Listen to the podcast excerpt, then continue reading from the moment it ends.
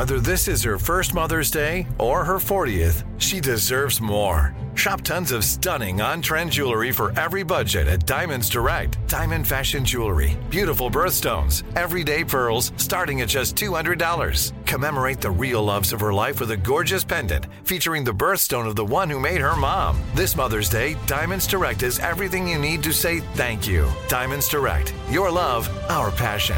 Online at diamondsdirect.com.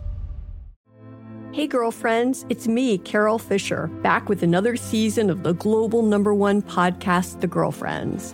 Last time, we investigated the murder of Gail Katz. This time, we're uncovering the identity of the woman who was buried in Gail's grave for a decade before she disappeared. Join me and the rest of the club as we tell her story.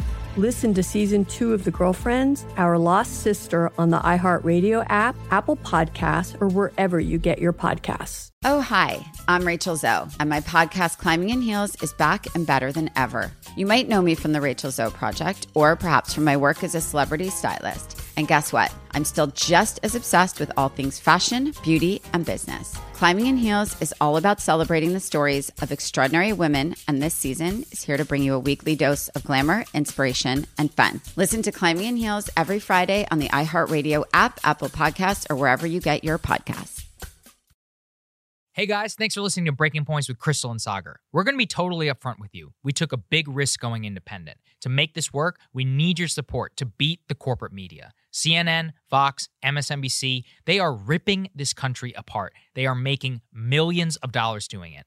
To help support our mission of making all of us hate each other less, hate the corrupt ruling class more, support the show. Become a Breaking Points premium member today, where you get to watch and listen to the entire show ad free and uncut an hour early before everyone else. You get to hear our reactions to each other's monologues. You get to participate in weekly Ask Me Anythings. And you don't need to hear our annoying voices pitching you like I am right now. So what are you waiting for? Go to breakingpoints.com, become a premium member today, which is available in the show notes. Enjoy the show, guys. We're always looking to see how young people are feeling about the state of politics. A lot of the attention that we pay is to the people who are actually going to vote. A lot of the people who, you know, turn out in the primaries, who are more politically engaged, those are disproportionately going to be boomers, Gen X, and just older, more engaged people in general. Young people largely don't vote. A lot of them have very dystopian views of politics, but they're citizens and their views are not reflected in our government whatsoever. So there's a new poll from the Harvard Kennedy School. Let's put it up there on the screen. 52% of 18 to 29 year olds believe American democracy is either, quote, in trouble or failing. Nearly half of young Republicans place the chances of a second civil war at 50% or higher Yikes. compared to 32% of Democrats. So, Neither one is a good um, number, by the way. yeah, let's. Uh, I would generally say I want that number to be as low as possible, and uh, 52% is a real problem and is especially a disaster. And I really think what you can see within the poll, and in terms of how people feel, is just a complete hopelessness that anything is going to get better. I think that's what always is. The Civil War thing is generally LARPing to me. Mm-hmm. Really, what it is, is like, it's not going to get better. I don't see how things can get better. And I think one of the reasons why you see that is the intractable problems of your lifetime, if you're below 35 or 40 years old, what has been solved? We've seen a record booming economy of the 90s turned into whatever the hell we're living in right now. The war in Iraq was a total disaster. The government and the president literally lied to our face while our friends and people that we knew went abroad and died in a war, which, look, I hate saying it, like I respect their service, but ultimately what was achieved? Mm-hmm. Financial crisis twice, you know, in the lifetime that you see people just get wiped out. Uh, a lot of these Republicans, disproportionately, are very likely to be people who didn't go to college. Their wages have stagnated for 40 years, have only recently gone up because of the great resignation. How long is that going to last? I mean, Hollywood and all of that, obviously, totally taken over by a very specific ideology. I think that's where a lot of it comes from, Krystal. It's just, you know, the other thing that really came out to me was this half of young Americans in the poll say they are a different person because of COVID 19. Yeah, I COVID changed everything for people who were our age and younger. And the people who were older, it just kind of, you know, it was something. It was, you know, it, but it wasn't. It wasn't the transformative event that it was, I think, for a lot of us. I think there's just a sense that the priorities of the younger generation are not remotely reflected. Yeah, In right. in our current political system or nation writ large, and so yeah, they feel like. Of course, you would feel like democracy is failing when you feel like your preferences and your votes don't matter. You know, when you've ex- what you've experienced in your lifetime is one setback after another after another, um, one crisis after another after another. As a nation, of course, you look at that and go, "No, this is not going well whatsoever." As just one indicator of that, you know, they ask the approval rating of various politicians. So you can throw this up on the screen. Um, Bernie still the most popular, plus plus twelve percent. Biden barely eking out a plus, plus two Plus percent. two. Harris minus three, Pelosi minus 22, and Trump minus 33.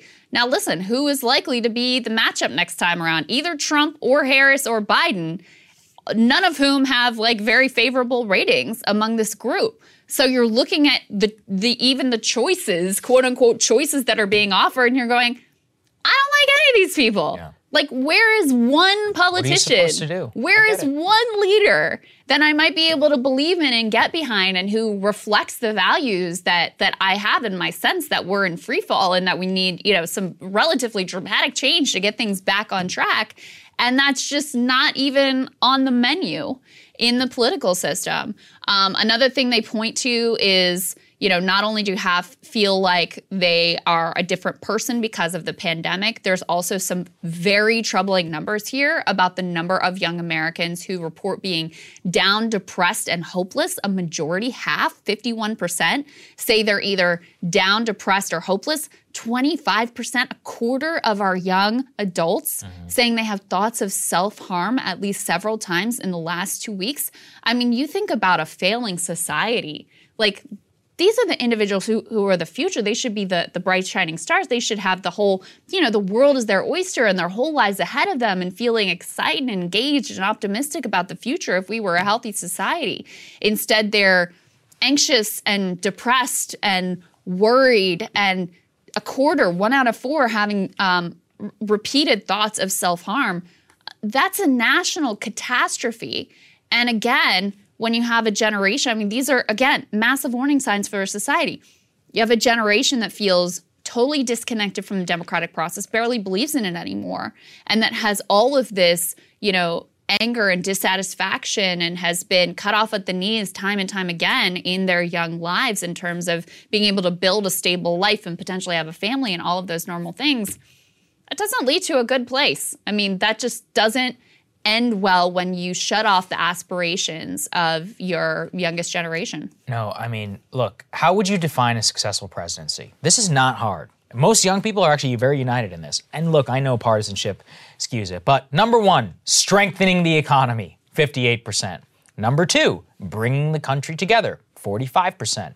Number three, improving healthcare, 42%. I'll never forget the first job I had where I didn't have my parents' health insurance anymore, and my deductible was $7,000. I was like, oh, okay, cool. Like, I guess, you know, oh. if I get hit by a bus, I'll be all right. I was like, barring that, better be careful. Um, and then I think I, I thought at, for a time I had stress fractures or whatever in my feet. I put it off for months because I was like, I do not want to go to the damn doctor. Ended up getting a several thousand dollar bill for the MRI. So thank you very much, healthcare system. Number four was addressing climate change, 33%, reducing economic inequality, 32%, improving our public education system, 28%, social justice, 25%, America's standing on the international stage, 20%. I mean, the top three alone healthcare, bringing the country together, strengthening the economy. Huge support amongst young people because they're the ones who get screwed, especially on the back end. And over and over again, what they point to, this is also another one that I kind of liked. They co- value compromise over confrontation.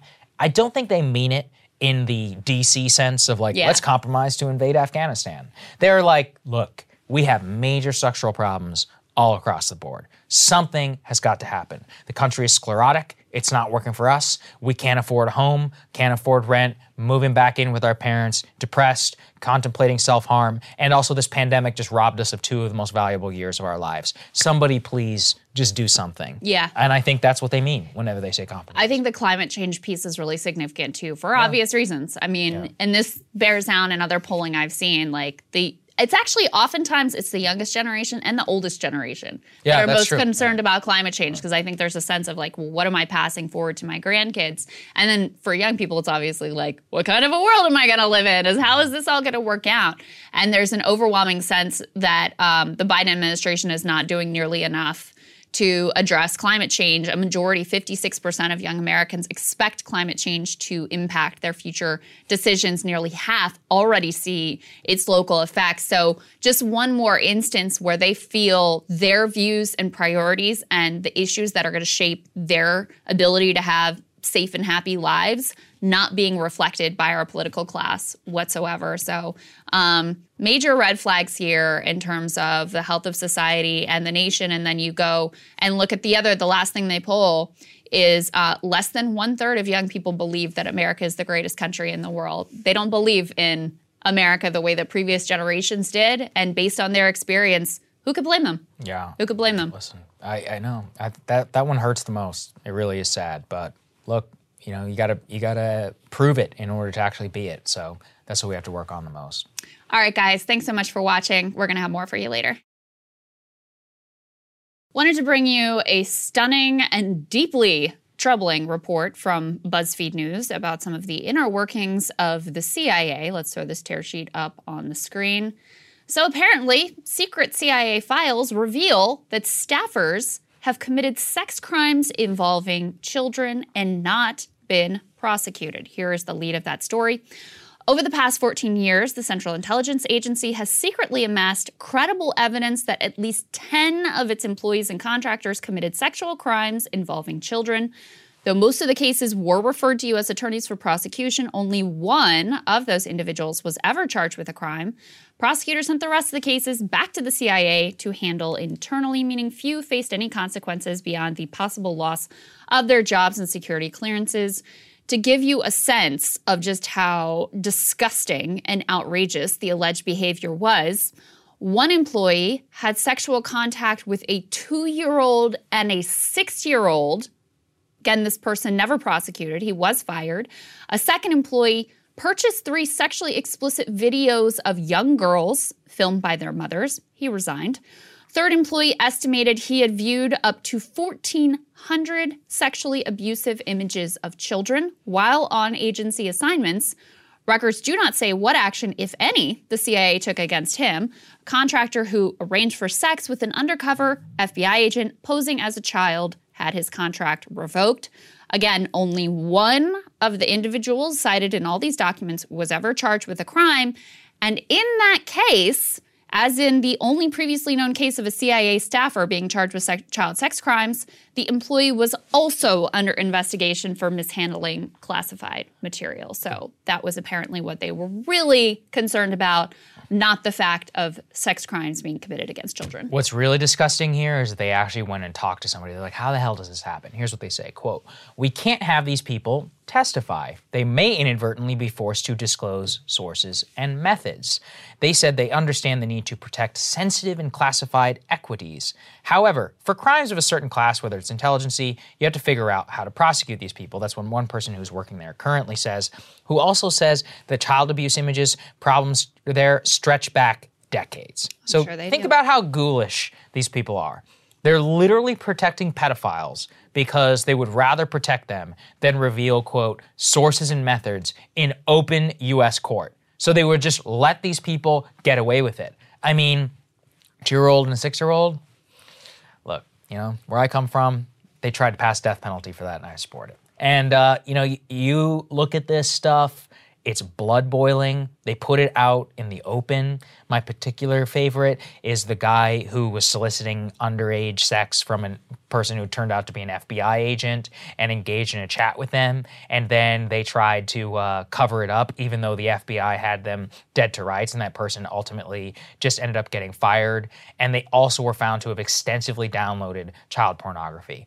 Look, these people should be sitting in prison for decades. That's why Yeah. we have the most stringent laws on this stuff for a reason, which is that if you engage in it, you should never see the light of day again. And all of these people were completely let off because the CIA would rather protect sources and methods than protect children. Yeah, I that's mean, the bottom line. And this is there are some troubling indications that these 10 are really just the tip of the iceberg. Um, they report that at a symposium in 2016, Daniel Payne, who was a top Pentagon security official, said that when workers' computers were examined, quote, the amount of child porn I see is just unbelievable. So it also begs the question, right? Because the same rationalization of like, ah, we can't prosecute them because we don't want our mm-hmm. dirty laundry aired and yep. our secrets aired in the, the public square well, that can apply to any crime. Oh, of course. I mean, that yes. just means if you're if you work for the CIA, you just get a blank check to do whatever the hell you want because they never want to prosecute you because they're too afraid of their secrets coming out. So they'd rather let pedophiles get away with sex crimes against children than have them face accountability because they they don't can't possibly have any of their secrets come out. And remember that report that we covered uh, a couple of months ago about how FBI informants have been found to have committed 22,800 crimes between 2011 and 2014 and were authorized to do so. Not only that, they were paid over $550 million in recent years, and that's only 2011 to 2014. Who the hell knows what it is right now in response to BLM and January 6th, crimes that are being authorized, unindicted co conspirators, some people just disappear, even though they're on video. I mean, you are getting a real view into what these people allow uh, some of the most heinous criminals to get away with as long as they're, you know, inside the machine and yep. they protect the machine. Yep. And your taxpayer dollars going to pay their salaries. Yeah. So. All right, guys. Thanks so much for watching. We'll have more for you later. Joining us now, we have Lee Harris. She is a writing fellow for the American Prospect and has a great new piece. Let's go ahead and put it up on the screen titled What the New Sheriffs of Wall Street Can Do, taking a look at both some of the new regulators who've been put in place and also some, some of what the new risks in uh, the banking sector are. Lee, welcome. We're glad to have you. Good to see you, Lee. Thanks. Really excited to be on. Of mm-hmm. course. Um, so let's build a story from the ground up. Start with who the people and the players are that you write about here. So I, I write about a number of new financial regulators that Biden has put in. So there are kind of big names like Gary Gensler, who was actually pretty well known as, as someone who didn't play ball with industry up in the Obama administration. He's now leading the Securities and Exchange Commission. Um, but he has a lot of uh, really promising people under him, like his policy director, Heather Slavkin Corzo, who is at the AFL-CIO, and some real critics of, of climate risk as well, um, who are concerned about how fossil fuel, like the fossil fuel crisis, could um, undermine the financial system. Um, then there, there are other people like Rohit Chopra um, at uh, who was previously at the Federal Trade Commission and who's now heading up the Consumer Financial Protection Bureau. He's a real critic of some of the abuses of, of big tech and a real kind of antitrust champion. Um, and then there are kind of uh, people throughout the administration. I mean, another person who uh, who I write about is Graham Steele, a, a huge um, kind of antitrust advocate uh, and critic of giants like BlackRock, who is pretty high up at the Treasury now. Now, not every new uh, new person who's been appointed uh, as a financial regulator um, is a critic of Wall Street. In fact, the kind of interesting dynamic is that there are a lot of appointees who have been drawn from the, the Fed, and there's, I think, real fear about the Fed's institutional conservatism um, coming in and kind of stymieing uh, some of the reformers who want to be tougher on Wall Street. So it's definitely not a done deal, but but Biden has uh, put in kind of a number of, of surprisingly big critics of Wall Street. You know, Lee, one of the things that I get from your piece is just so how complicated some of the current financial technology has moved and how so much of it is a total black box of regulation. So you talk about fintech, about crypto, about uh, if you can explain this to us, what SIFI, SIFI, I think it's called. Uh, can you explain some of those more complex technologies and then where the regulatory aspect might come into play? For sure. So, so one kind of weird dynamic I talk about is the way in which banks, um, big banks and conventional banks are the villains, but but, you know, in, in, the way that um, a lot of these uh, regulators have, have said since 2008, and, and they um, they certainly need to be regulated more forcefully. But also, surprisingly, um, a lot of financial risk has migrated outside of banks yeah, into into big tech companies that are producing new financial instruments, and also into kind of the new shadow banking system. So, um, if you think back to 2008, the shadow banks were kind of on Wall Street. These broker dealers, which weren't subject to, to prudential regulation, to any of the, the regulation that banks had to comply with, they basically copied the bank business model in this huge act of regulatory arbitrage, leveraged themselves up, and then proceeded to blow up, and everyone knows that story. Um, but now, in the wake of that, there's this funny dynamic where the banks do have a number of new guardrails that have been put on them, like capital requirements. And Dodd Frank, which was that big piece of post 2008 regulation, it's true that it didn't go far enough, but it has required banks to have kind of more of a cushion in the event of a crisis. But meanwhile, big asset managers like BlackRock um, and hedge funds, private uh, private capital that, that's completely unaccountable to regulators and where there's even less transparency than we have in the banks. Um, they've been taking on new forms of risk, really outside of kind of the regulatory perimeter of what what uh, regulators are studying. So that's all a, a kind of long-winded way of saying that if all that these new regulators do is come in and regulate the big banks, they'll be missing a lot of the picture. Interesting. Talk a little bit more about BlackRock specifically, which you single out here as particularly uh, important and influential. What is it about them that makes them so significant and such an important target for additional regulation? Yeah, I'd say it's both their their sheer size, their market power, and the amount of information they have on the market, and then their political influence. So just to go through that, as of I think 2019, uh, BlackRock itself held a 5% or greater stake in 97.5% of S&P 500 companies. So it has a huge amount of influence with all the major companies um, that investors are buying.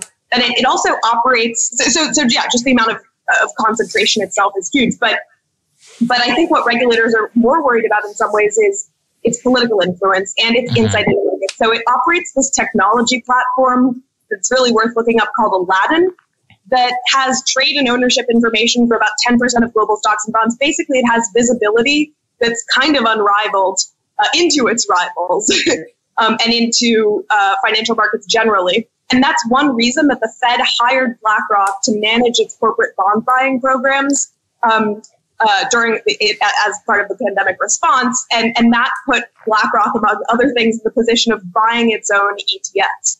So there was there was a lot of, of criticism of that as kind of self dealing, but even that may, maybe misses the bigger picture, which is just the sheer amount of information that makes BlackRock really hard to compete with. And then finally, it has um, kind of political influence on a more personal level in, in a kind of revolving doorway. I mean, BlackRock CEO uh, Larry Fink advised President Trump last year on the U.S. COVID response.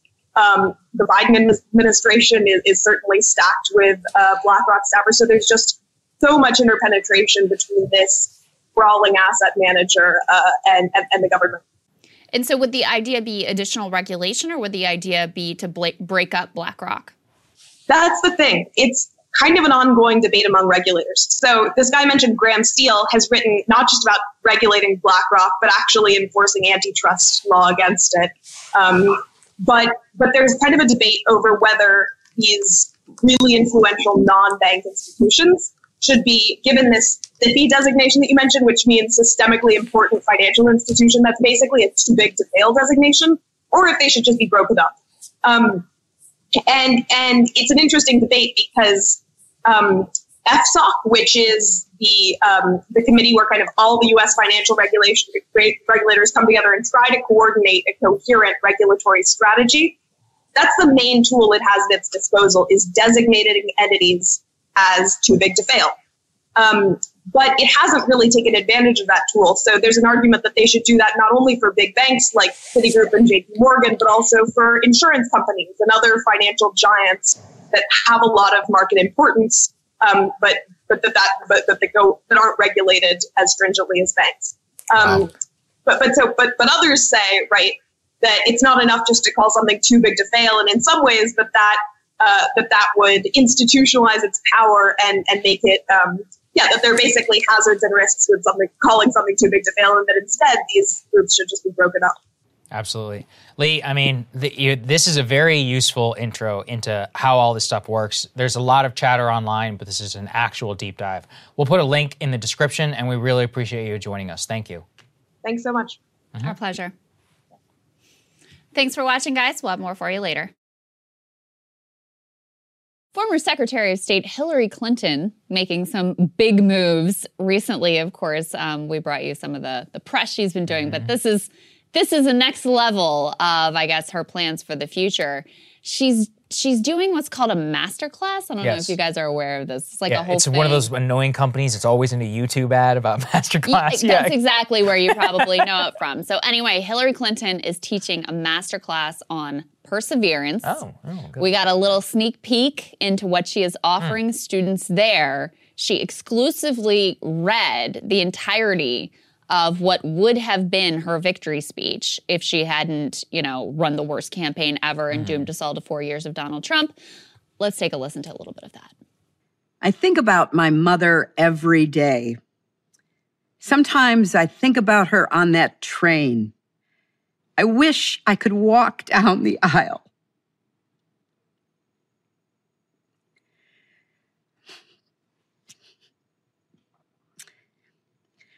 I wish I could walk down the aisle and find the little wooden seats where she sat, holding tight to her even younger sister alone, terrified. She doesn't yet know how much she will suffer. She doesn't yet know she will find the strength to escape that suffering. That is still a long way off.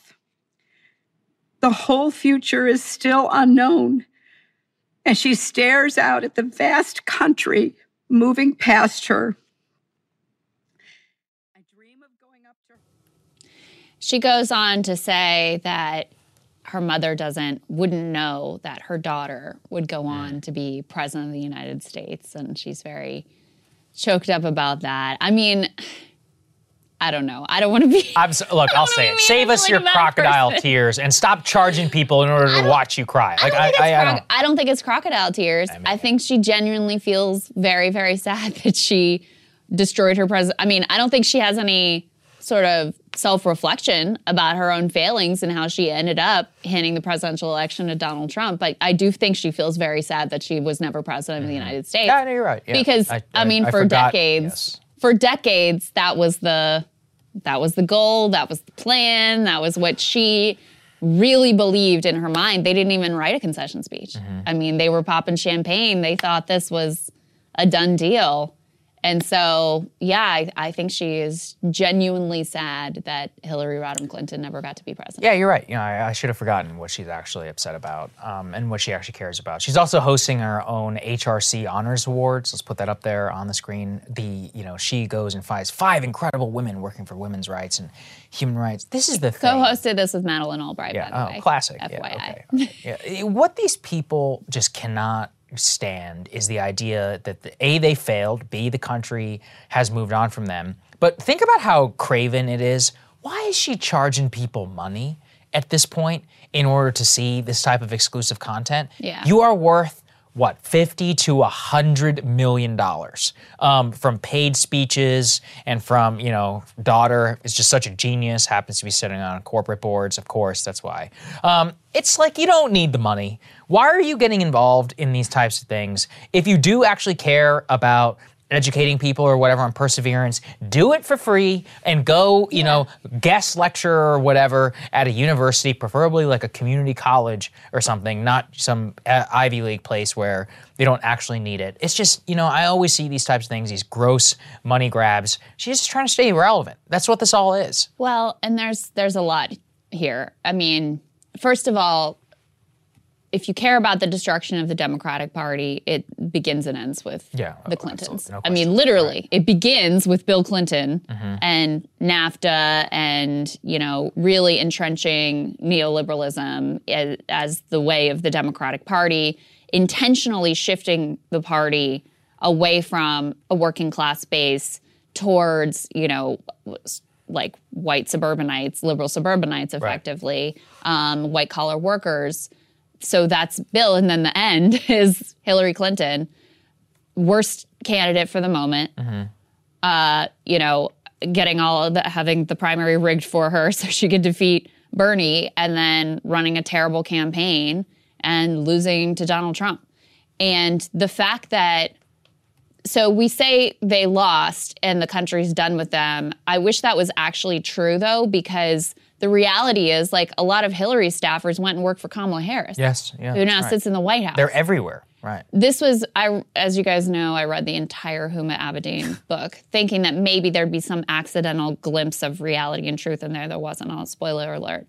But at the end, the very last part that she says is, I know that ultimately we accomplished something great. I'm paraphrasing because now we get to see Kamala Harris in office as vice president. And so, even while the Clintons may be sort of in the rearview mirror, what they have wrought on the country, both the long term economic trajectory, but also Hillary's spin of why she lost wasn't because she ran a terrible campaign and people didn't want what they had to offer and neoliberalism had failed.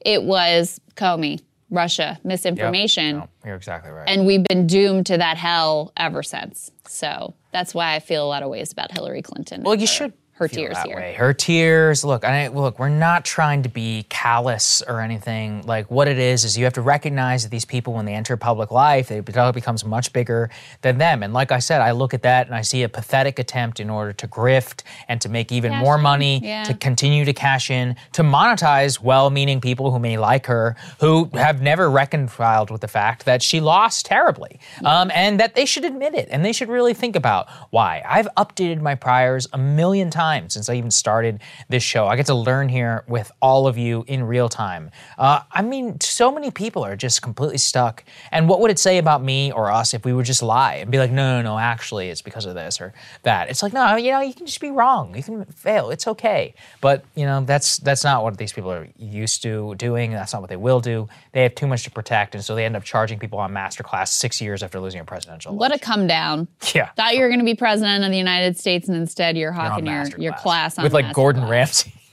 Yeah. no disrespect. I love Gordon Ramsay. Yeah. but, you. But yeah, it's All right. different than being president. Anyway, Okay. that's our little Clinton update for the day. Enjoy your day. We'll have more for you later.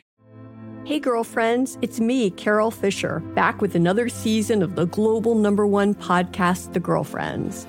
Last time, we investigated the murder of Gail Katz. This time, we're uncovering the identity of the woman who was buried in Gail's grave for a decade before she disappeared. Join me and the rest of the club as we tell her story. Listen to season two of The Girlfriends, Our Lost Sister on the iHeartRadio app, Apple Podcasts, or wherever you get your podcasts. The Black Effect presents Family Therapy, and I'm your host, Elliott Connie.